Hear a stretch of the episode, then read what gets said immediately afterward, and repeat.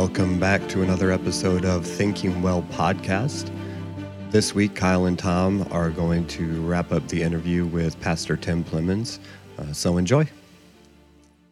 Oh, real quick, up until this point, um, and I, I'm asking this for clarification purposes. Obviously, I know the answer. Um, from the time, uh, before you met your wife Tabitha, um, where were you going to church at, and who was your pastor? Um, I was going to uh, Ottawa Bible Baptist Church of Ottawa. So Ivan Clinton's senior dad was Okay. uh, was the pastor, Right. So, and do, do you think that it became harder in Montana um, at this other church because it was kind of you were no longer kind of under that umbrella of um, people who knew you so well and like people were actually kind of challenging you and you were seeing portions of faith maybe that you hadn't seen before because don't get me wrong I- what, what we both know dad uh, one of the most faithful men I, I think I've ever met in my life. Um, and I, I think a lot of us can say that, w- would say that about our, our Christian dads, right? Like one of the most faithful men I've ever met in my life. for sure. Um, but being seeing that our whole lives and how faithful he was, I think sometimes even for myself, um, up until I don't know, maybe 10, 15 years ago, took it for granted, right? Like dad's faithful because dad's dad. And that's why he's faithful. I mean, he's a missionary, he's a pastor, he's supposed to be faithful. And then you kind of knowing that and but being so accustomed to it and seeing it all the time that it really didn't his faithfulness didn't challenge you because it was a given. It was kind of something that we took for granted. Do you think that contributed to being in this new setting? And I, I know Kyle looks like he's he's got something, but um, being in that new setting and seeing, hey, this faith isn't just intrinsic to my dad. It's it's a faith that other believers have.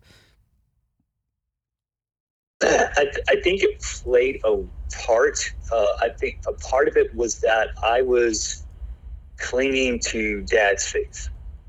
I was clinging to family faith. That this is how we've just grown up our whole lives. This is just the way it is. You know, we've always done it this way. This is always the way it's going to be. Yet when I went to Montana, I was hearing preaching that actually was challenging my whole preconceived notions and thought processes of the Word of God as a whole. Um, I was hearing flat out stuff that was just hammering me, but I didn't really take it as uh, being convicting on the part that I was lost, but taking it like, oh, well, why didn't I ever know this stuff? Huh. And uh, I remember preaching a couple of conf- uh, I preached a, a couple of times at that conference out there, and everybody would always come up to me and say, "Wow, that was a great message." And I believe that's when God was actually using me as a lost person to bring about His plan for somebody else that was in that church, uh, and not for me. It, uh, I would just kind of find some nuggets or something like that. I remember there were times, and I know this is going to go live, but uh, there were times that I would just take a message and revamp it. Like one you had heard Or before, somebody or one else. you oh okay.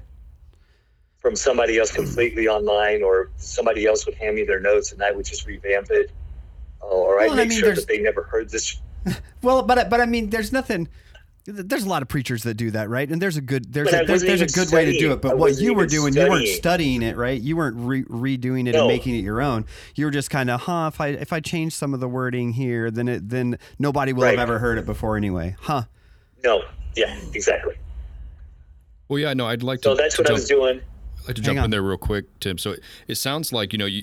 I have a very similar kind of story there, where you kind of just feel insulated, right? You feel like, hey, you know, I can, from what I'm so familiar with for so long, growing up in church, where just you don't look at someone else's faith and say, "Hey, I need to make this my own." It's really more than anything, "Hey, there's enough faith to go around. I'm covered." So, Oh yeah. Right. Yeah. you know, we I can go on to my day to day and not really understand why I'm doing what I'm doing. And I, I can hear these messages every Sunday or, or, or Wednesday and say, "Oh, that's great. I know all this stuff. What's next?" Right? Yep. But you never, but you never really take the application and make it your own. I, I, I can identify that 100. percent Yeah. Like you you you're you're doing it because that's what Plemmons do. You're doing it that's because that's what Reeves do, right? Right. Um yeah. Huh. Sorry. it was also the expectation I'm supposed to be a preacher. So the expectation of always doing these things as being a preacher of the gospel or somebody that's supposed to be in ministry, this is what's expected. You preach, you you find a message, you put it together. And sometimes I would just find a message to find a message. It wasn't really waiting on the Lord to give me a message or anything like that. It was just, oh, this is a great outline. And I just write out the outline and I'd be done. Um, so we were there for probably a couple years, 18 months, I think. And I got a call to be a pastor of a church in North Dakota. And I was really, I really didn't know what to do. I, I mean, ultimately, that's a goal of any person that's called into the ministry, especially a preacher, to be a pastor of a church somewhere. I mean, that's like the ultimate goal. And what, what so the pastor of the church that we were at in Montana, he had asked me some very good questions. And he's extremely wise. I mean, one of the wisest preachers that I know. Um, but, and he gave me some extremely great advice, and I didn't heed it. I wish I had looking back, but it meant God was taking me on a path that I didn't know that would lead ultimately to Him saving me. So his advice was don't take that church. They need somebody with more experience. You don't have it. You don't need it. You don't need to walk into what you're walking into. Let them get somebody that already has experience. Let them find someone else. You're not ready. which is going you know exactly against what you would want right as someone who's you know but you know been called to preach and you're waiting for a church that needs you when this opportunity finally comes around you're i mean i, I would assume you're chopping at the bit. You want to get out there but you know you have this counsel come in that kind of you know puts that to to bed. And no, I, I can see that right where that's kind of this is what you're meant to do right? You Yeah. can justify hey no I, i'm called to preach. I, I i why wouldn't god want me here right? Hmm. Yeah. Uh, Yeah. But since he'd been in the ministry for as long as he'd been in the ministry, and he could already tell the telltale signs of what this church was going through, that I shouldn't do it. I went ahead and did it. Okay. Obviously. And so my wife and I moved there uh, and took the church like I, I don't know, March of 2012. Took the church, and I can say this honestly everything that I experienced in that church within the two years that I was the pastor, some pastors have never experienced in 10 years of ministry. It was a school of hard knocks, I'll put it that way. It was tough, and I was doing it all lost. Wow. And So uh, it, if Yeah. if you, you say school of hard knocks and you don't need to go into great detail but um to gi- give us two major things that you dealt with that like you you would think that most pastors eh, seasoned pastors maybe may not have dealt with first three months, first three months I was there, in the first three months there was homosexuality. Um, the song leader called me in May of that year that his house was burning down to the ground because his son and his son's in quote friend uh, were had been smoking on the back porch and they did put the cigarette out and so it burned from the top down it caught a tree on fire, which then leaked to the roof of the house and burned it down. That was in May of the year that I took the church. Uh, so he had homosexuality because his son was his son was gay, probably still is. Um, had that going on. Had to actually tell them not to be there in church. Um, had a man commit suicide six months later, uh, and all the blame was put on me. Um, and that was just within eight months of being there. Okay. Wow. Yeah, I, I know veteran pastors who have never had to go through anything like that. And I, I mean, I, I think the key thing about how you started talking about this church is not saved, right? Like a pastor who is having to come up with these answers without the help of the Holy Spirit. Like, I, I can't even imagine, man. Like, did it should have sent red flags? It should have sent red flags to me when the funeral took place that I was not involved in any of it except for the administration part. I did not preach the funeral. I did not give a gospel message. None of that. I was not involved in any of that except for the administration of it. Wow. That's God tough, knew. man. That's tough. Okay. So, so, Tim, do you think going through going through those, you know, all these troubling times there at that church, do you think do you think maybe some of that was God allowing you to go through these trials to maybe try to push you closer to realizing that I need to take care of this in my life? Do you think that might have been something that was happening behind the scenes? Yeah, because there were some things going on in my life. There was still enormous amounts of fear and worry and anxiety still going on in my heart. Um, but I was trying to keep it. A, I was trying to be cool about it, cool, calm, and collected. Not put on any type of things so that my wife would notice anything. Um, I, I, just tried to keep it to myself. The internal turmoil that I was going through. Uh, it's when my second child was born in 2014 that I began to. My fear factor went up. I now have two children. Um, second year of pastoring uh, that church, uh, some things were starting to come to a head at the church, and I needed to ultimately make a, a decision about what to do next. And um, then my daughter was born with a heart defect um, to where her pulmonary valve was an hourglass. And of course, now God's put me in, in a, the hot seat to an extent of how are you going to handle this? How much are you going to trust me with this? Are you do you really trust me that I'll take care of her?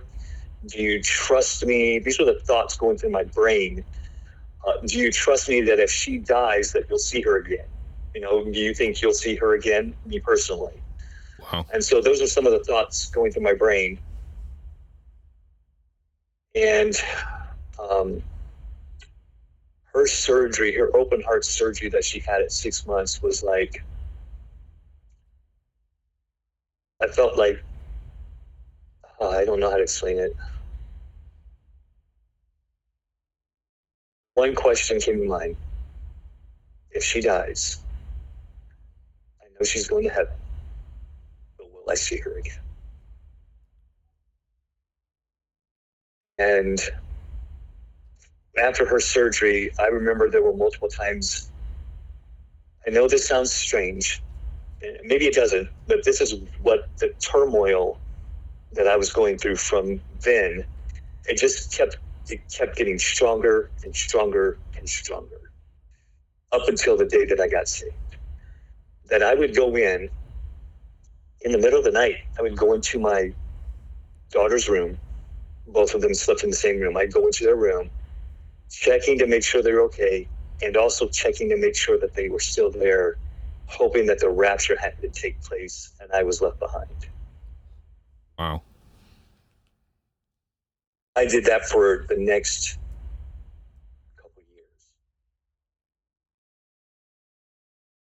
I, I did it multiple times. If if my wife, if I would call my wife or try to text my wife and she didn't answer like right away, I thought the rapture happened.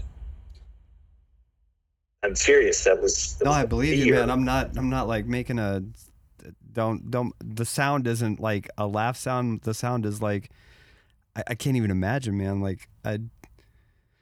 Because looking back, like I know how traumatic it was for us and us not being, um, you know, th- the father, but the relatives. Like I mean, I remember like putting her on Facebook and like, hey, like pray for my brother Tim's uh, daughter because she's got this this heart thing, and I remember like getting all the pictures of her being like hooked up to tubes and stuff. Um, Yep. I just can't like knowing now the the difficulty that you went through then, and then seeing it now in the light that you're like the the spotlight that you're putting on it from the aspect of being unsaved, man. Like I just kind of, I'm getting a little. Can be honest, I was getting a little choked up. Um, wow. I really didn't understand, even at the age that I was, I didn't understand completely what uh, a bypass was because that's what they had to do. They had to put her on bypass to do the surgery.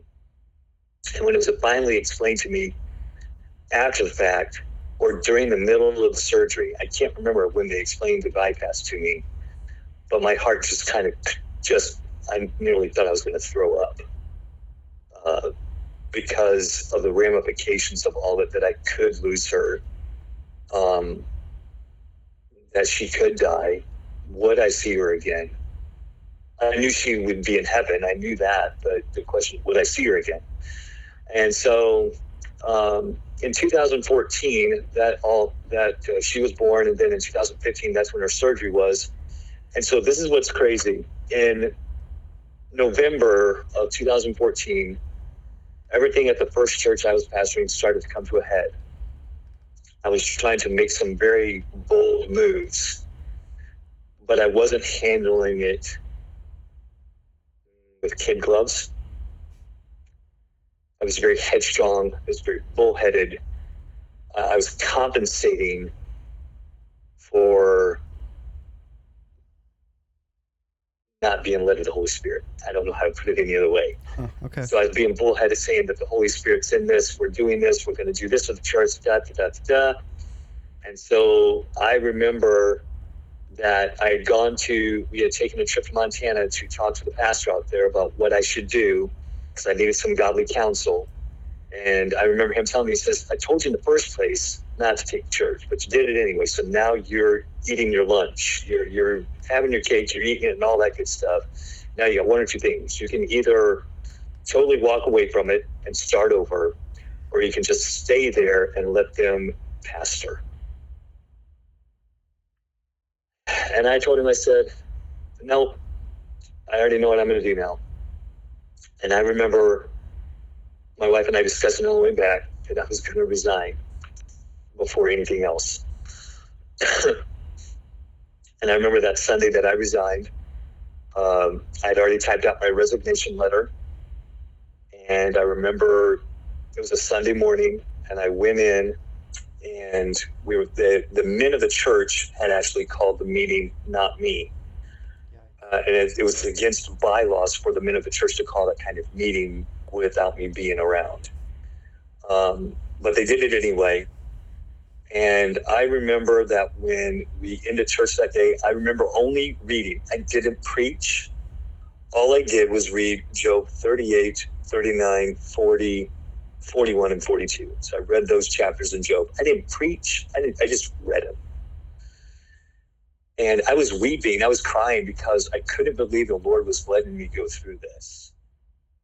But He was still working in my heart, trying to show me, like, you, you aren't, you're not called to preach, you know, kind of thing. Yeah. You know, you're Yeah. you're not. Um, and so when the meeting came, before they could even, because I saw them standing at the back of the auditorium, and they had all their papers, had they were ready, guns loaded. So before they could even do that, I resigned. I read my letter of resignation, and we walked out. And everybody's just like, mouths dropped open.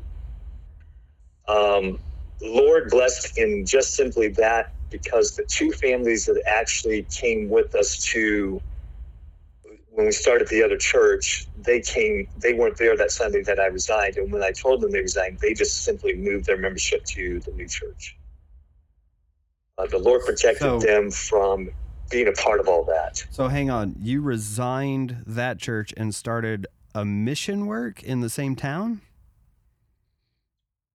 Yep. Oh, okay.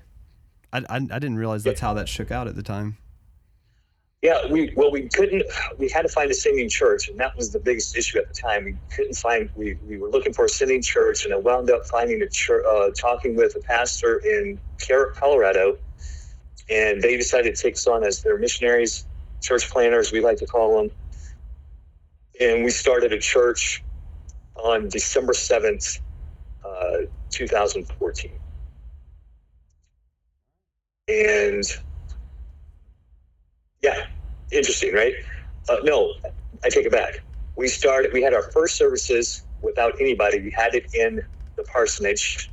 So we had to move, we had a parsonage that we were living in. So we had to move out of that within 30 days of me right, resigning. So we had, it was just myself, my wife, and two girls. We had our first church service, just us. And then uh, we met with some of the families. And then our very next service on December 7th, 2014, we had 41 in services because somebody had given me the idea of uh, seeing if a community room of an assisted living home would allow us to meet in their community room, but allow the residents of the assisted living home to also come in and have services with us and be a part of our services. And we found one. And while we we had 41 there. They had a little chapel because they like, well, you can meet in the chapel. I said, yeah, we're not that big. There were 41 people there, and they were standing outside the door of the chapel because the chapel could only hold 20 people. Oh wow! Uh, so, um, we moved. Then, then I went back and I asked them, could we meet in their actual community room? Because I didn't know how many people could continue to come. She says, well, there's tables in there. I said, well, what if we move the tables, set the chairs up, and then put everything back when we're done? I was reminiscing back yeah. to Bond, but, but nothing we haven't done before, right? I've done this before, and yeah. she's like, "Yeah, if you can do that, that's fine. Just that our residents would still be allowed to come." I said, "Yeah, they'll still be allowed to come," and we did that for quite a while, and um, and then the year that I got saved happened. And I remember I was still getting up in the night or getting up early in the morning, whatever, checking on the girls, making sure they were still in their beds and that they weren't gone, uh, doing all those things. And the fear factor just kept ramping. I mean, just, I mean, it got to the point where I was making myself sick again. And um, I remember we went to a meeting, I went to a conference, and in that conference, there was a message that was preached on preachers and saved people being an oasis for the lost or the unbeliever to come to. Because we have a well of springing up within us. You know, we, we're supposed to have that to be able to give to the masses and, and to be able to give them the gospel so they can come to Jesus and never thirst again. Yeah. And I'm sitting there in the service, I'm like, wow, do I really have that? And uh, so that was automatically started me on the path of, because I remember there was a conference right before that. Let me back up. There was a conference before that I went to, and I met an old friend of mine, an old friend of mine from um, Roland Hammett. And uh, he was at that conference, and uh, we started talking. And when I gave him my testimony, it was like it fell flat. It, I, I, when I finished talking to him and he walked away, I'm just like, in my head, I'm like, what was that? You know, that doesn't match up. That doesn't add up.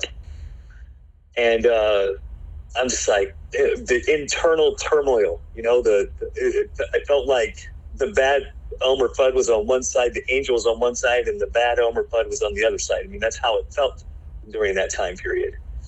And then that meeting took the other meeting took place, and there was a lady there at the meeting uh, when the, that that preacher had preached that message on being on oasis, after that meeting, this lady from the church, who's a church member of that church I was, we were after the conference, she gave me her tract, a personal testimony tract.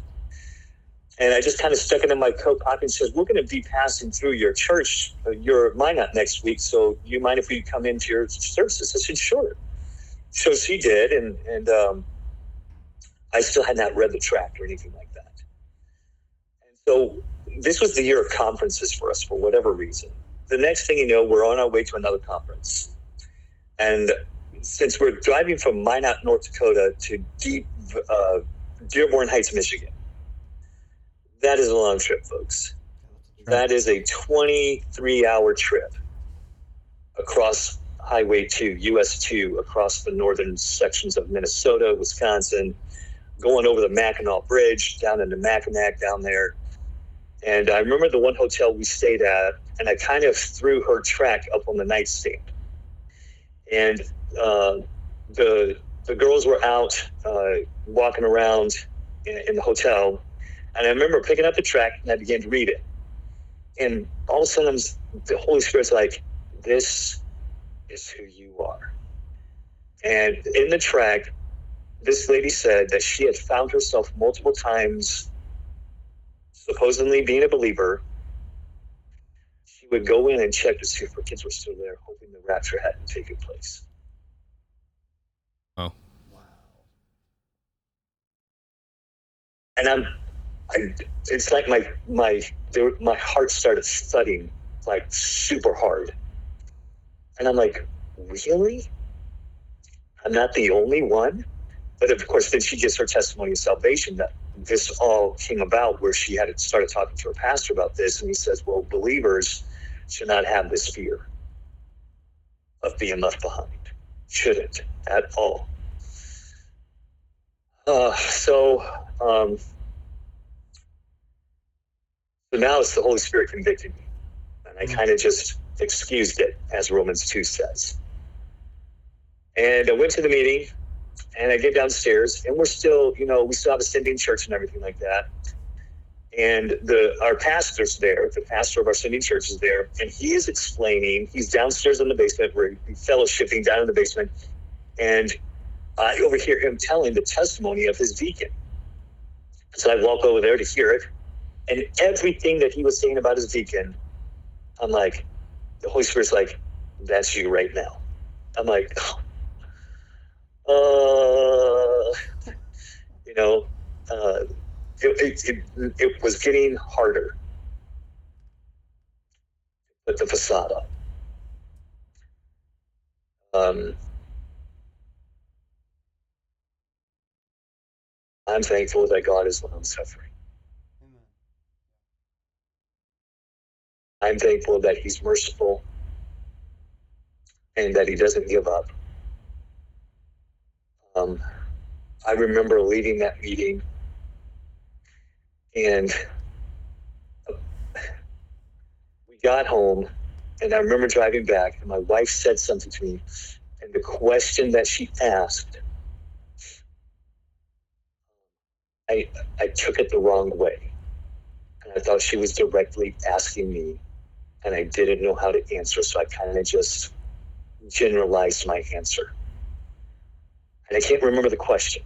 I, I, really can't, but I just remember the question and my feeling of like I got this huge lump in my throat and my heart started beating fast again, like. so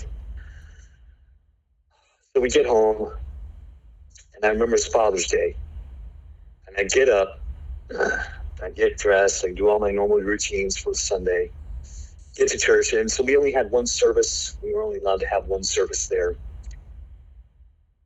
And I remember that I got up, it was 10 o'clock. I got up and I preached the message Are you a godly father? Of course, I was preaching to myself. Um, the Lord just worked it out that way, that He would do that and work in that way that I would preach this without really hitting home first until I actually was saying the words out loud in the message that it was actually coming back and slapping me full force in the face. And I, on the trip that we went to Dearborn Heights, my wife wanted to go to Mackinac Island. I don't know if you've ever been there, but I remember going. No. And you have to get on a boat to get across to the island. You can't take your vehicle. You have to get out of your vehicles. You have to get onto this boat that takes you across on a ferry style type thing across to the island. And there's no cars on the island. It's all bicycles, horse-drawn carriages, all that, all that stuff. And I remember when we got back that we had missed the boat, and I flipped. I flipped out. I wasn't angry. I mean, I was walking up and down the beach, scared to death that we were not going to get a boat to get back to the mainland. I mean, scared to death.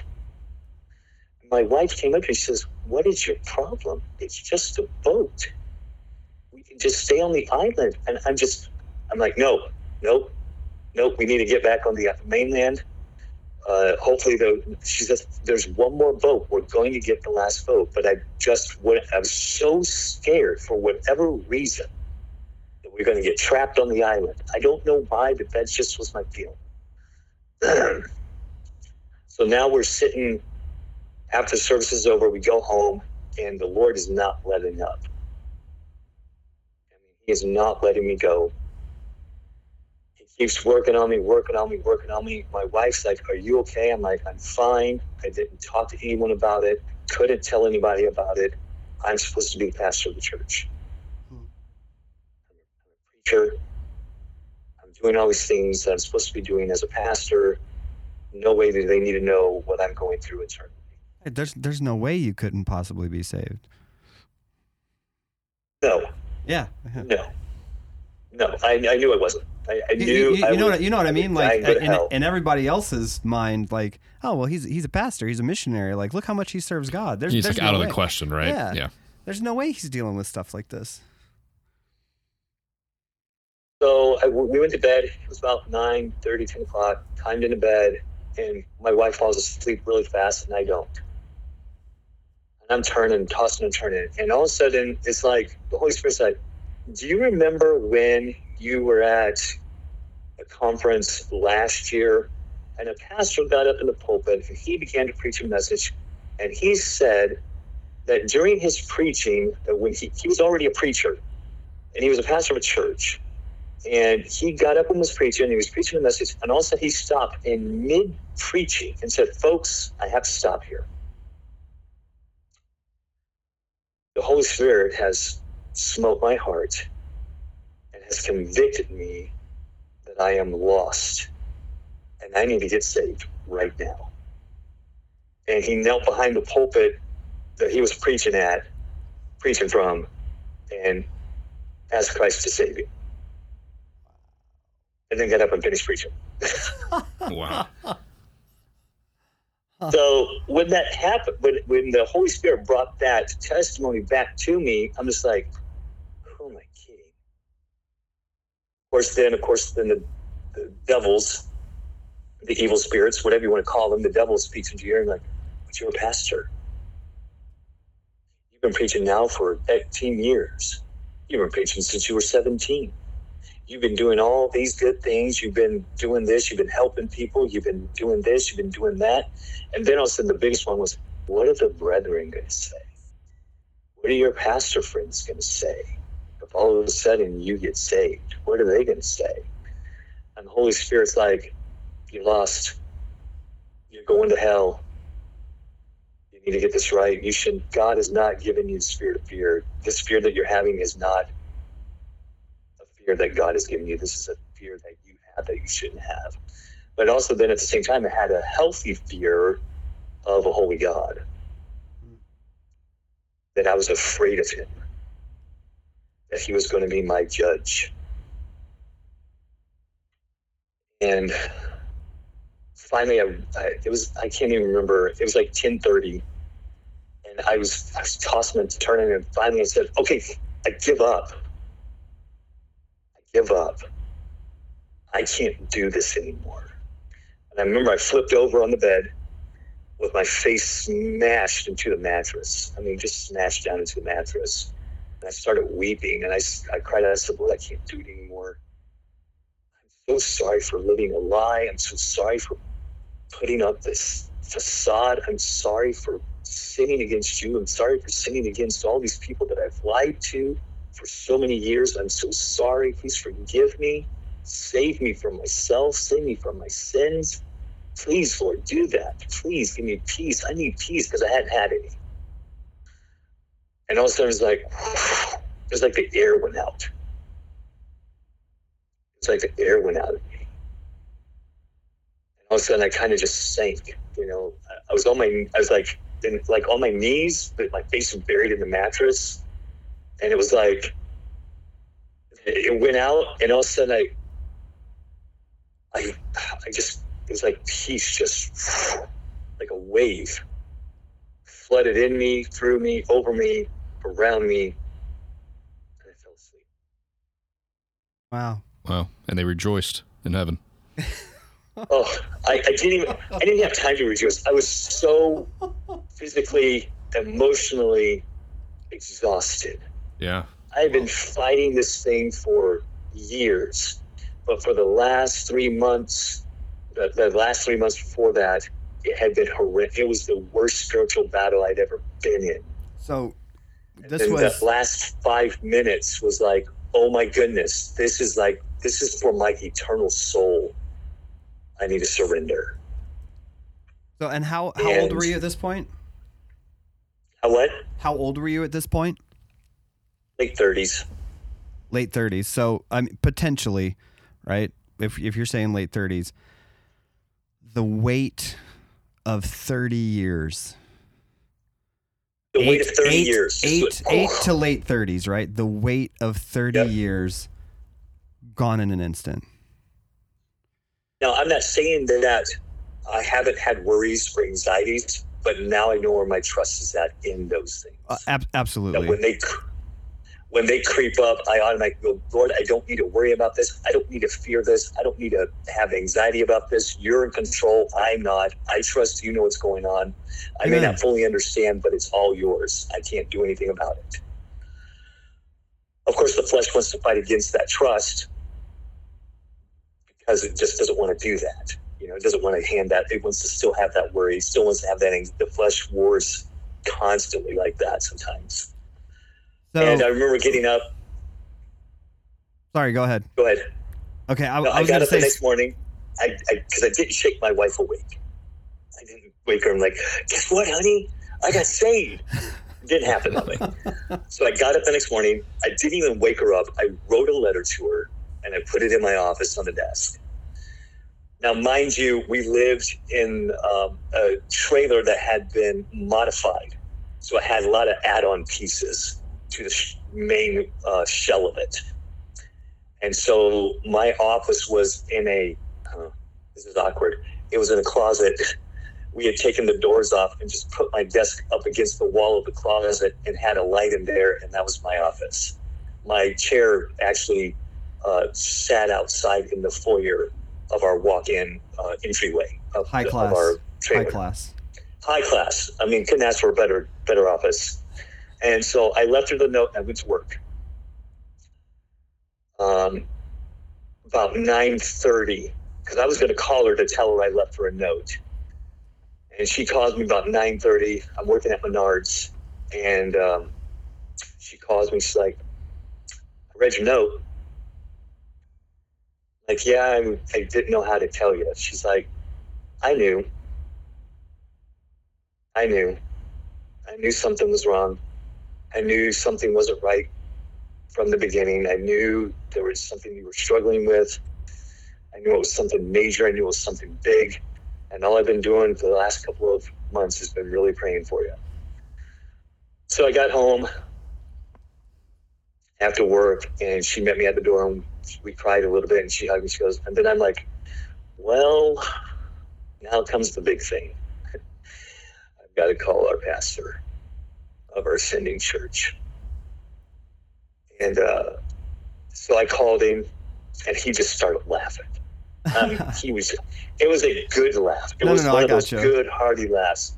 And, it, and if you know Pastor Don Smith, Um, he is a jolly old soul, and uh, he's a bigger man. And, and, so when he laughs, his whole body kind of shakes like a bowl full of jelly.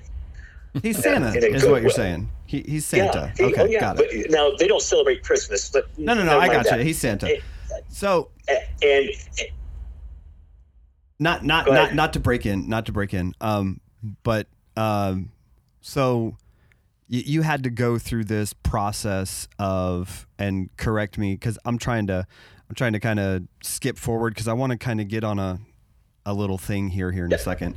Um, you go through this process. I mean, you've got a you you come off the mission field, right? That was the counsel of your pastor, correct? Um, you, you get back to your home church. Uh, you're rebaptized, right? Because your your first baptism is is just a is just a warm bath in a bathtub. Um, uh, well, I got baptized in North Dakota. Oh, nice. By one of the church by one of the church members of the church that I started. Okay, so I mean, baptized, baptized. Then you go back and you're kind of you you learn all the things and you learn how to look at all the things that you've learned from all the years that you've been in the ministry through the lens of grace now right? Yes. Um, and, and then you get a call to another church. Uh, what was the time period of kind of your refresh there?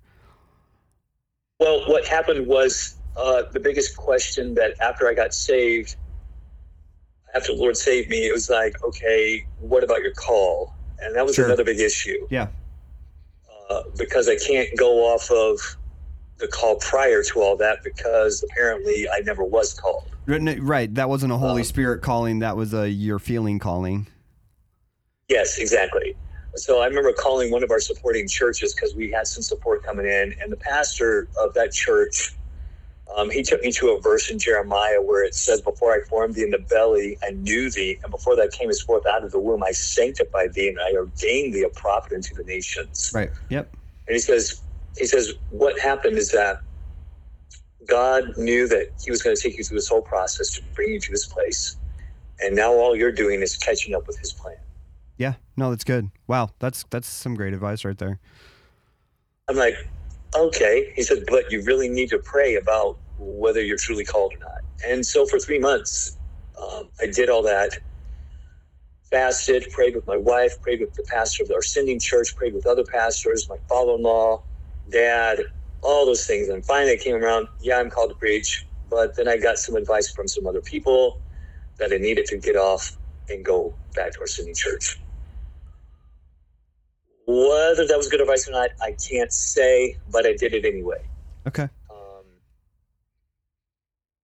Colorado was a stepping stone.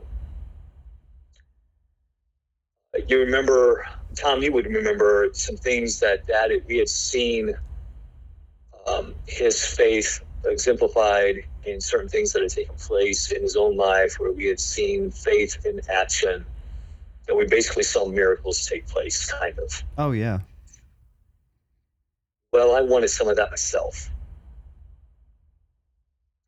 I was in Colorado. I wanted God to show me that this wasn't a fluke that the call to preach wasn't a fluke, that my faith that I had, that He had given to me to have in Him was real. And we saw multiple times things happen that was just like, yep, that's that's totally God. Huh. And that was the thing with this coming here. Um, I got the call in November of 2018. Pastor and Mrs. Rose were coming through Colorado and they were staying in a prophet's chamber of sorts. Uh, that one of the other pastors down there had a house by his house on his property that he held for missionaries and other pastors to come through and stay if they needed a place to stay. And Pastor Rose was taking his wife to Estes Park. She had never been there. And so my wife and I went down with the girls to visit with them. And he basically said, You know, we're really praying that you and your wife and your children come to Marshall, Wisconsin. That's in 2018. So a year before that, in 2017, he had called me and said that he would like me to come and probably come to Marshall, Wisconsin, and be the next pastor. I didn't have peace about it. The Lord didn't give me peace about it, uh, simply because the Lord, because I when I brought it before the Lord, the Lord's like, I'm not done with you here yet. Ministry here in North Dakota is not finished. You need to finish this course. And so I finished the course. I finished that. We uh, established the church. Um, another pastor took over. Um, oddly enough, it was the pastor of Dakota Baptist Church, the one I had resigned from. He became the next pastor of New Testament Baptist Church, and Dakota Baptist Church uh, was dissolved, and all those members joined New Testament Baptist Church. Um, so Colorado, when we when Pastor Rose said that in 2018, I said, well, you know, I don't know what's going to happen here. We're still praying, seeking the Lord's face on what He wants us to do next. And um, in January of 2019, I called Pastor Rose just to see how they were doing, wish him a happy new year. he's like, odd that you should call. I'm like, what do you mean? And he's like, brother, are you going to come here or not? I said, I don't know. Um, but let's just put it this way everything worked out. The blessing of the pastor down there, he eventually gave me his blessing to come here. And in 2000, April of 2019, we came to Marshall, Wisconsin. That's awesome, man. Um, how many people, well, r- r- right before we end, how many people did you see come to salvation under um, your preaching while you were unsaved? Just a, I mean, it doesn't have to be an exact number, just kind of a round number. One. One? One. Do you do you think that in all the time during your ministry that anyone was benefiting um, from the from the preaching of God's word? I had one man tell me that he told me outright. He said, "I have grown under your preaching," and that was when I was lost. Right. So, first of all, a, a lot of your testimony I hadn't heard before. I appreciate you sharing it with us. I think one of the things Sure. I think one of the things that one of the key points that I would take away from this is God will use anyone he wants to. Um, I think when we look at some, um, I, I can think of a singer from like the mid '90s, right? Ray Boltz, um, great. I, I mean, maybe maybe people nowadays don't really like his music. This this dude, this dude could write.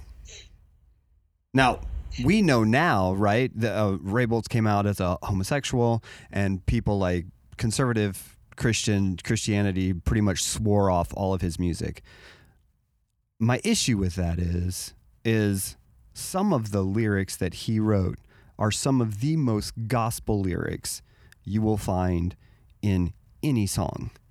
I find it hard to believe that God cannot use anyone he wants to for the furtherance of the gospel.